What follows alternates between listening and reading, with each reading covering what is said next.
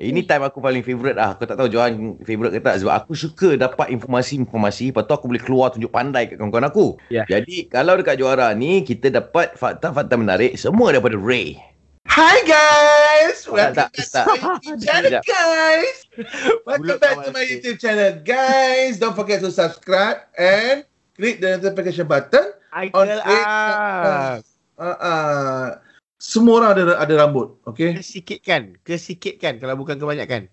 Uh, dia memang ada rambut. Macam kita rambut ada yang panjang, ada yang pendek, betul lah. Ha? Ah.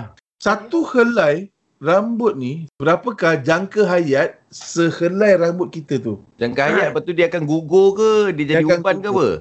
Ah, dia akan gugur. Uh, uh. Okey, tapi jawapan yang Ray punya tu aku rasa aku tahu kot. Dia Ah. akan hidup selama 7 tahun. Eh, kau gila lah Nek. Kau macam tak tahu apa-apa. 25 tahun. Lama. 25 Alamak. tahun. Ya. Ha? Kau tengok Tomok. 20, lepas 25 boleh botak. Tapi dia tumbuh, dia gugur satu persatu. Dia bukan gugur Eh, semua. kau jangan argue aku punya jawapan ni. Aku tak argue, aku je macam nak berbetulkan tapi tak apa. Ah, tu jawapan kau. Ah, kalau cakap pasal rambut lah eh. Okey lah, aku bagi tahu dengan korang ah, betul-betul lah jawapan dia kan. Sebab kalau nak, kalau kita tengok rambut kita, kan, dia akan gugur, dia akan gugur.